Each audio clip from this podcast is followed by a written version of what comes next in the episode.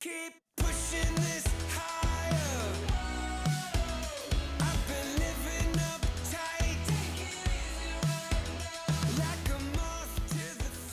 Welcome to your thought for the day.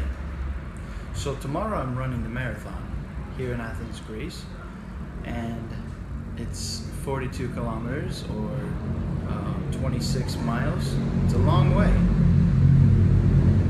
Life, like we said another time before, is like a marathon. Paul encourages us, the Apostle Paul, encourages us to run to win.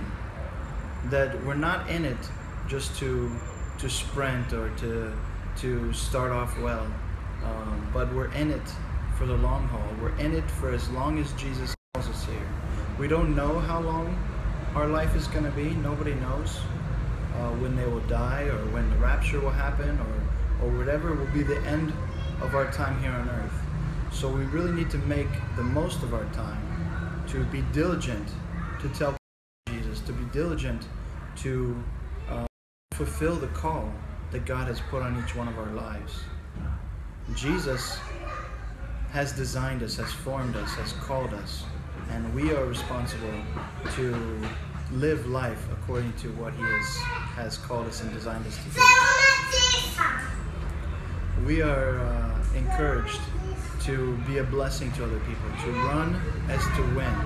There is a prize, there is a reward at the end of our lives. Um, there is a reward for eternity. Will we earn that reward? Will we end early and, and get to heaven and not have any reward? Or will we not even make it to heaven? That really depends on, on a few things.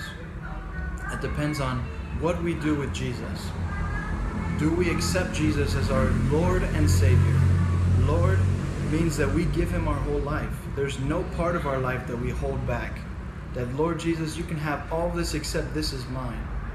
No, we give God all of our heart. We give God all of our life. We're obedient to Him. That will get us into heaven. Um, and fulfilling our call, running the race that He set before us, if we run the way that He's designed for us to run, if we run according to how He's gifted us and called us, there will be a reward. So I encourage you to run well,